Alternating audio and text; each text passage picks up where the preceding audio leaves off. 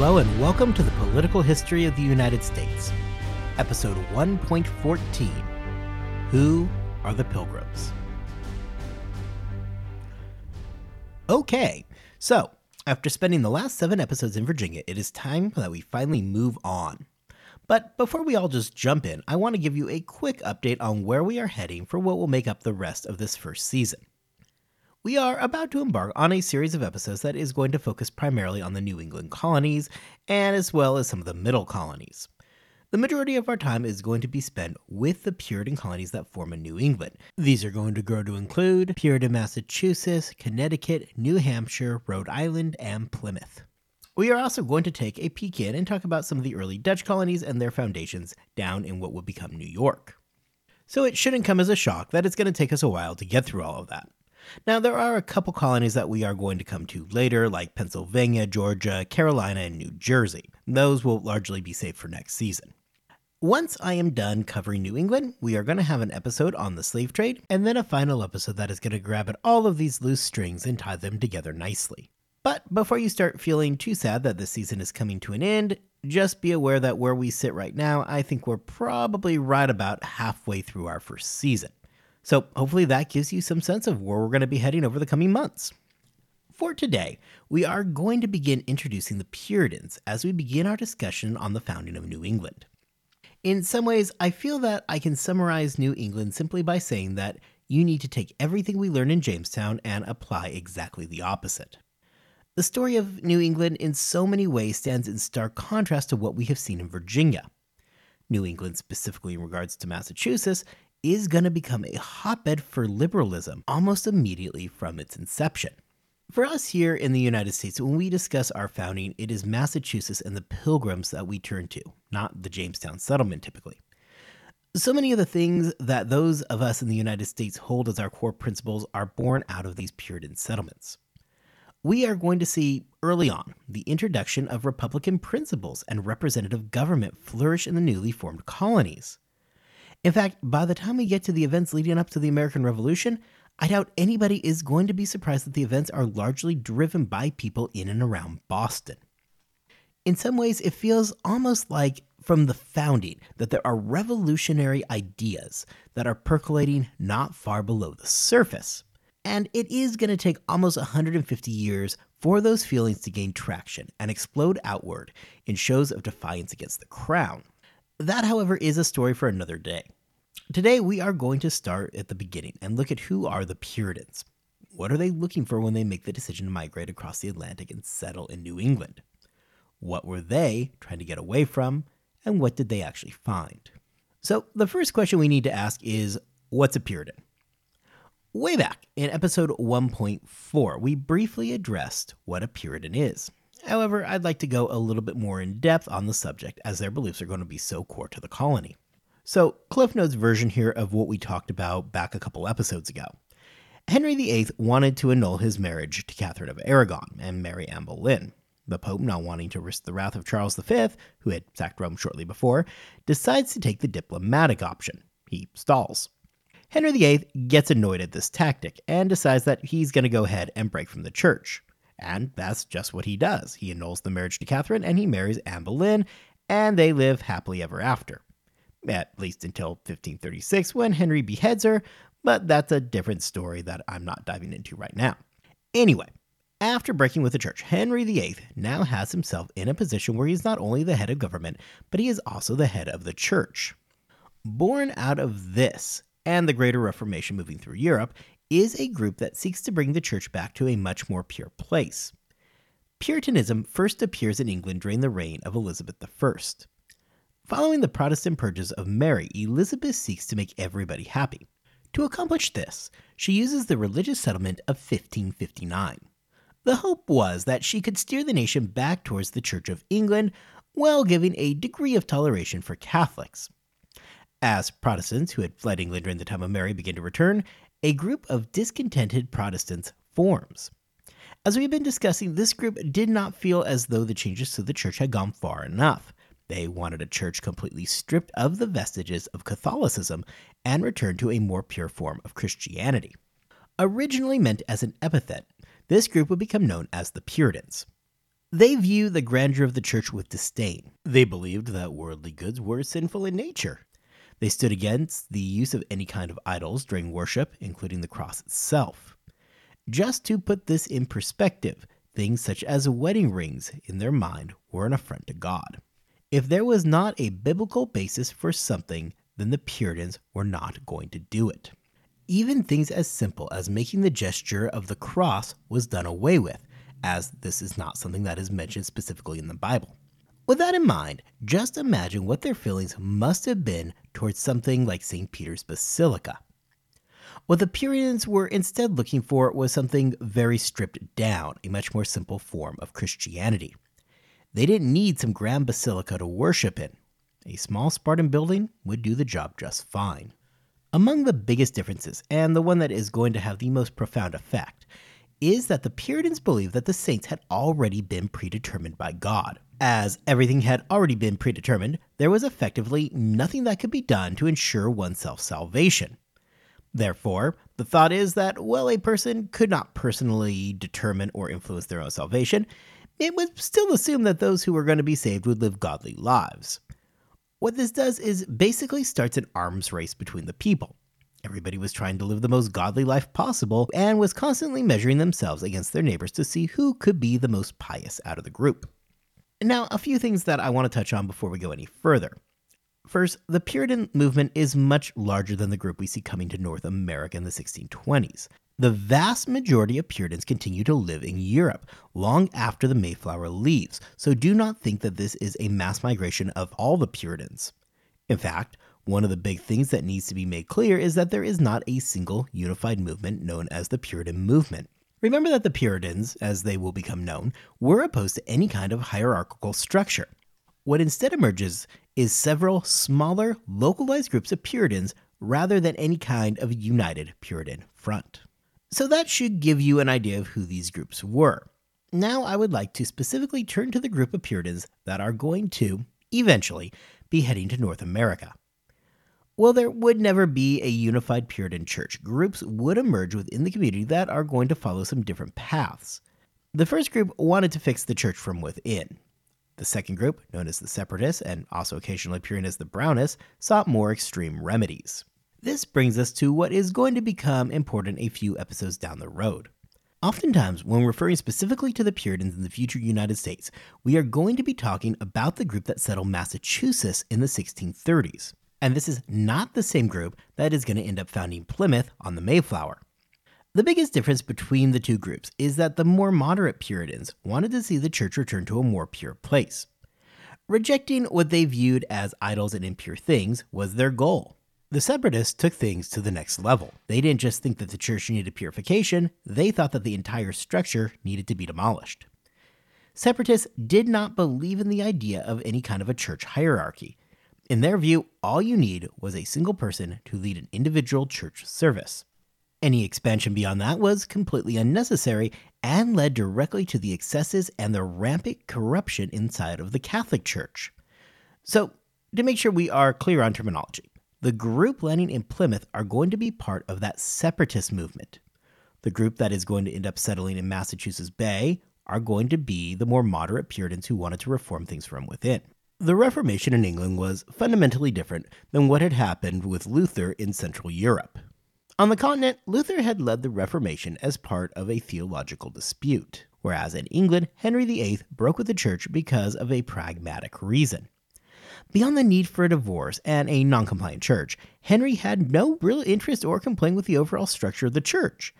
When Henry decides that papal authority is no longer something he's going to concern himself with, he doesn't blow the church up, he simply recreates it. Instead of a pope standing at the head of it, the English monarch is going to take that role. The political and social ramifications from this are profound. Henry and future monarchs would stand as the head of both the church and the state. For the separatist Puritans who rejected this hierarchy, this poses a very serious problem for the monarchy. This isn't simply a question of blasphemy, it is a question of treason. With the church and the state married to each other, disobeying one has the practical effect as being a shot at the other. Unsurprisingly, this was a source of serious tension that kept the Puritans in a permanently uneasy spot. By rejecting the hierarchy of the Anglican Church, the feeling was that they were rejecting the monarchy itself. Such subversive groups are a dangerous thing, and the English monarchs realized this. While the group seeking to purify the church was an unwelcome annoyance, they didn't pose the fundamental threat that the separatists did. For the crown, the separatists were not looking for reform, they were openly questioning the sovereignty of the monarch. The group that we are going to be following, who would later become the Pilgrims, originally formed in the small hamlet of Scrooby, located in central England some 30 miles from Sheffield. Belonging to the separatist group, the Puritans in Scrooby refused to attend the local Anglican church and rejected that hierarchy. Among the small group, two leaders quickly emerge William Brewster and the young but enthusiastic William Bradford. William Bradford was born in Austerfield, a small town in northern England. Bradford was born into a fairly well off family who owned quite a bit of land. Much of his young life, however, was defined by the losses he suffered. By the time he had turned 12, both of his parents and his sister had died, and he was being raised by his grandparents and his uncle. Bradford was an intelligent child who, while suffering from a prolonged illness at the age of 12, began reading the Bible to deal with his loneliness. In addition to the Bible, Bradford immersed himself in the theological philosophy of the day and took an interest in how religion in England functioned. This increasingly led Bradford to be troubled with how Christianity was locally practiced. It was just five miles away in Scrooby that the now 17 year old Bradford would find what he was looking for a group who met in secret and worshipped according to their beliefs. Bradford is going to remain a fixture in our story basically for the rest of this season. As he was such a prolific writer, much of what we know about both this group and the early years in New England are going to come directly from his writings. The group that formed in Scrooby became increasingly disenchanted with the conditions of the Church of England and had decided that it was no longer the true church. This means that the group had moved away from that group of Puritans looking for reform from within and had moved solidly into the category of being separatists. In 1607, the group decided that it was time to leave England and relocate to Holland. Things had become increasingly dangerous in Scrooby when, at some point in 1607, the Bishop of York had learned about the secret congregation. Bradford would write that during those years in Scrooby, the group was under constant surveillance and persecution. This situation became so dangerous that the decision was made that the group could no longer survive in England and be able to worship according to their beliefs. With ongoing persecution, the group decided that they needed to leave their home and travel across the Channel to the more religiously accepting Holland. Leaving England was no easy feat, as James I did not believe in giving permission for religious dissidents to leave the country. This meant that the attempt to flee was going to have to be in secret as well. The first attempt to do this is going to fail miserably. The man that the group hired to get them out of the country turned on them and handed them directly over to the authorities. On the second attempt, the local militia showed up and crashed the party. This time, a handful of the group from Scrooby did successfully make it to Holland, However, now the group was split. It would take months before the remainder of the group would make it across the channel. Having left England for Holland in the hopes of the ability to freely practice their religion, the pilgrims found a mixed world. Beyond the obvious difficulties that come with being an immigrant, there was the additional question of how to actually use this newfound freedom. Arriving in Amsterdam in 1608, the group from Scrooby walked into a contentious religious environment. While Holland did afford them the freedom to worship as they deemed proper, they were hardly the only group of English separatists to have made their way across the Channel into Holland. Upon arrival in Holland, what the group found was that two other separatist groups that had come were embroiled in their own debates. The core cause of many of these debates and arguments came from the newfound freedom. Without the cautious restraint that they had exercised in England, the positions of some of the separatists began to drift to more radical places that would often cause discomfort for the less radical in the group. Not wanting to become involved in these ongoing arguments, the Scrooby separatists decided that they shouldn't remain in Amsterdam for long. Less than a year after arriving in Amsterdam, the separatists relocated south to Leiden, which is just north of The Hague. At this time, the group that had left Amsterdam had about 100 members, and it is here in Leiden that they are going to remain for the next 12 years. By and large, the time in Leiden was very successful for the group. Well, Bradford would write about the difficulties one would expect from being in a foreign land, you know, problems with language and fear of poverty. The group had found the religious freedom that they had wanted. Leiden, during the early part of the 17th century, was a melting pot of religion. The religious tolerance meant that much of the population was made up of people who had run into religious persecution in their home countries. For their part, the Dutch stayed out of their business and they were allowed to practice as they wished. It was well Leiden that William Bradford would become one of the leaders of the group. In 1611, he was able to buy a house, and just a year later, he would marry Dorothy May. Bradford was a popular figure in the community and was held in high regard. In Leiden, the group would develop a very strong sense of community while at the same time showing that they could handle adversity. During these years, the group learned how to work together in order to survive on foreign soil, something that's going to become very important later. The pilgrims quickly settled into their new lives in Leiden. They bought homes and dove into their new lives. While in Leiden, the group remained close and managed to overcome the obstacles that came their way. The Puritans, in many ways, would use this time in Leiden as a trial run for what they're going to encounter when they come to New England.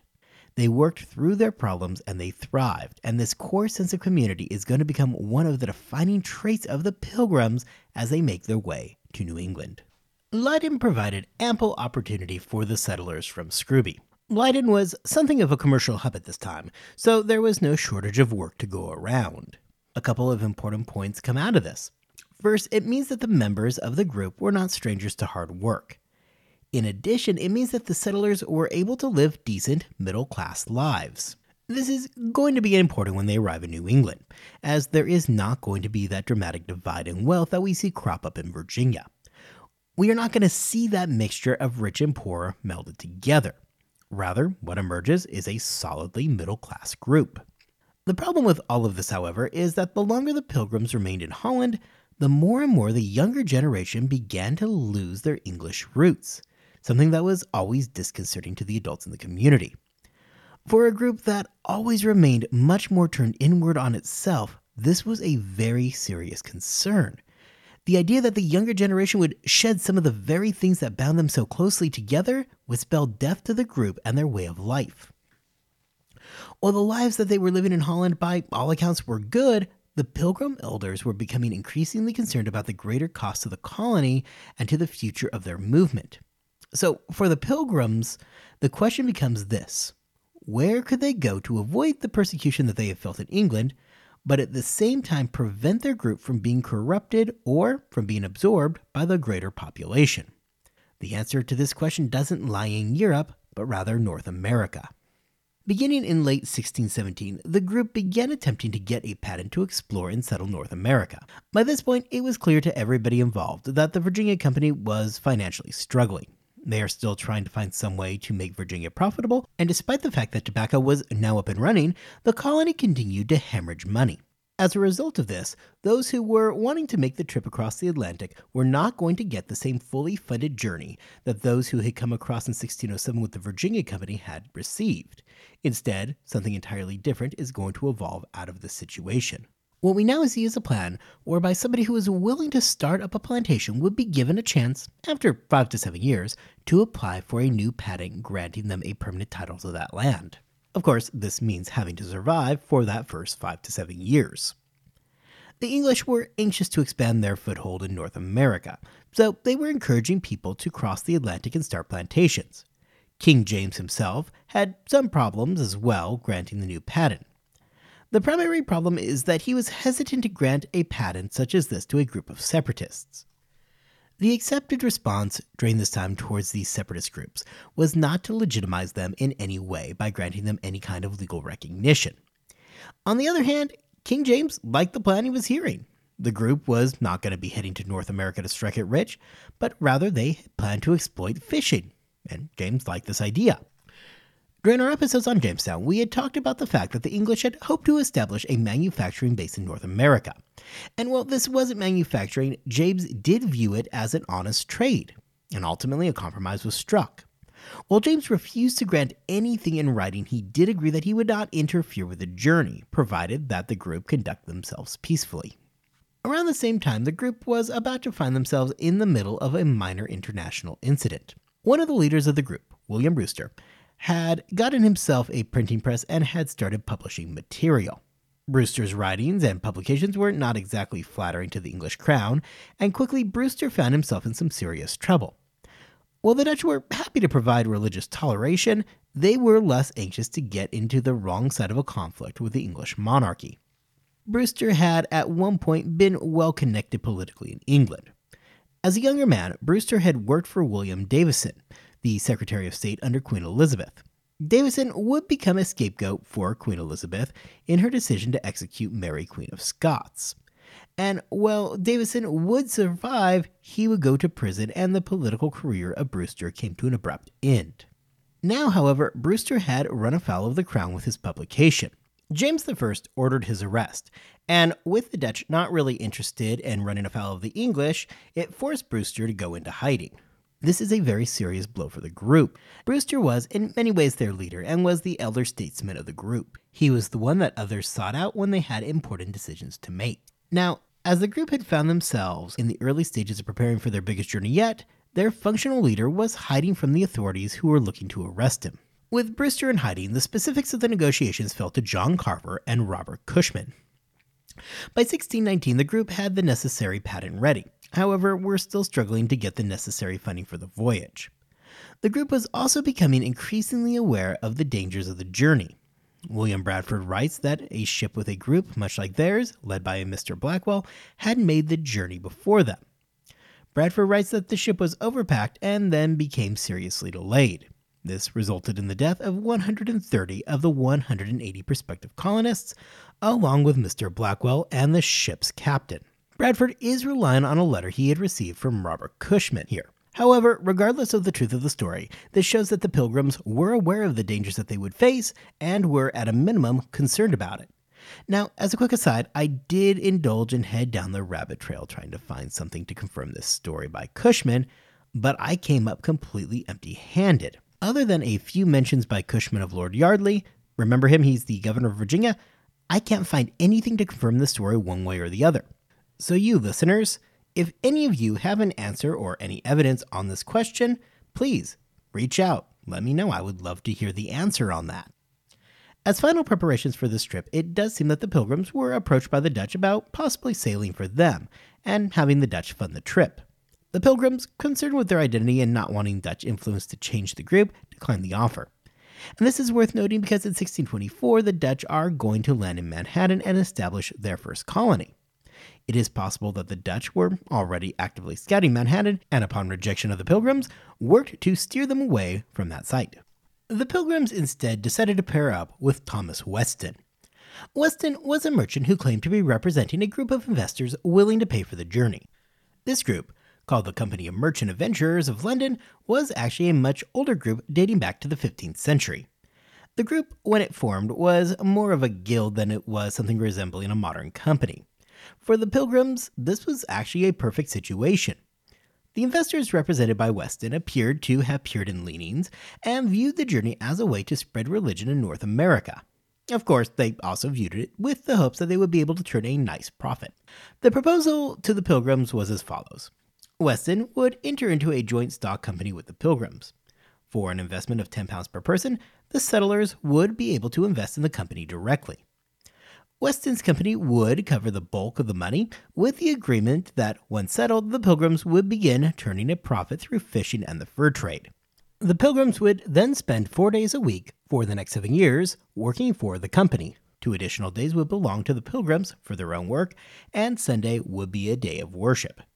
At the end of the seven years, profits would be divided, and the Pilgrims would own their own homes and plots outright. Now, that doesn't sound too bad, does it? Well, as time went on, things began to go south. First, Weston failed to secure a needed monopoly and informed Robert Cushman that the deal needed to be adjusted. Those two days that they had for their own profits? Well, yeah, those were going to have to be done away with and become company days. Cushman agreed to the deal without ever consulting the Pilgrims on the matter. Things became even more complicated when Weston became increasingly delayed in securing their passage.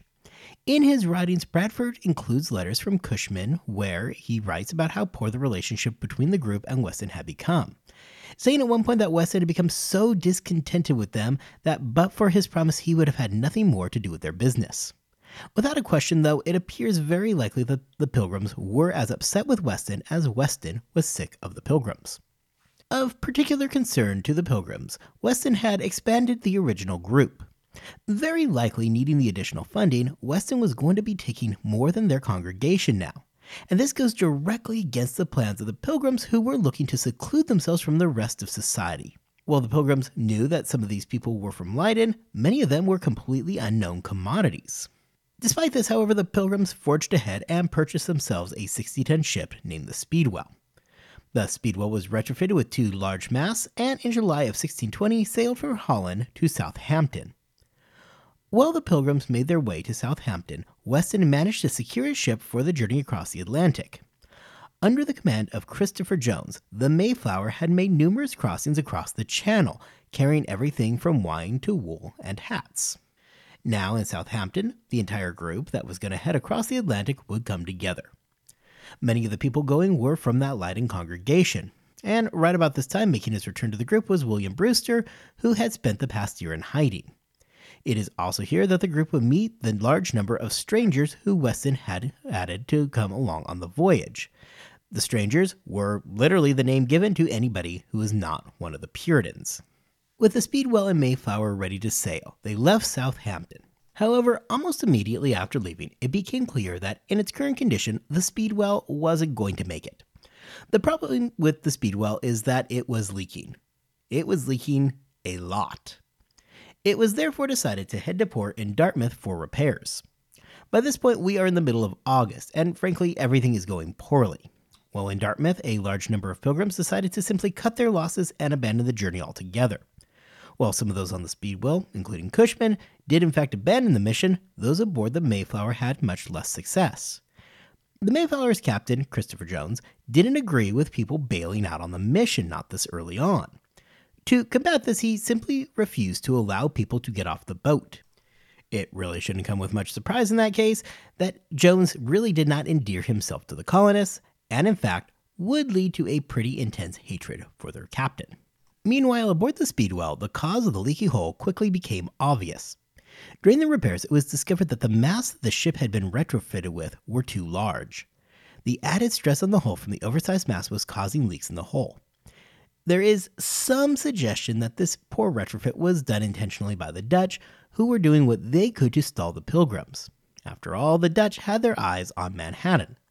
Finally, after months of delays, and with several members of the Speedwell now having bailed out on the mission, including Robert Cushman, the ships finally set sail towards North America. Months later than expected, and with supplies already lower than desired, both the Mayflower and the Speedwell set sail. From this point on, it was smooth sailing across the Atlantic to Plymouth.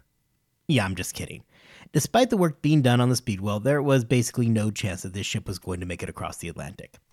A few hundred miles out of port, they had to once again turn back because the Speedwell was taking on water. At this point, the decision was made just to abandon the ship entirely. Eleven of the people from the Speedwell decided to board the Mayflower. The rest of the group decided to return home, thus ending their journey. Finally, on September 6, 1620, the Mayflower and its now combined group of 102 people set out. With that, we are going to pause the story for this week and let the pilgrims hang out on their boat until next time. And spoiler alert, things aren't going to get a whole lot better. As we are going to see in the coming weeks, the pilgrims are going to stand in stark contrast to the Virginia settlers. This is a group that had spent the last several years as refugees already. They were used to hard work and they knew what it took to keep themselves alive. Beyond this, however, the group was leaving in the face of what they thought was actual persecution. And to be fair, the persecution was real enough that the pilgrims felt it necessary to flee to Leyden in the first place. It was enough that eventually Thomas Brewster would have to go into hiding. These experiences are going to prove to be hugely influential on the society that would form, and in so many ways is why New England is going to become a hotbed of dissent and tension as we move through the 17th and into the 18th century. However, this is where I'm going to leave us for this week. Next time, we are going to finish up the journey across the Atlantic before we begin settling in on those early years in New England. Specifically, we are going to spend much of the next episode looking at the Mayflower Compact and the systems that were put into place. As always, I appreciate you listening, and I will see you back here in two weeks' time to talk about the Mayflower Compact.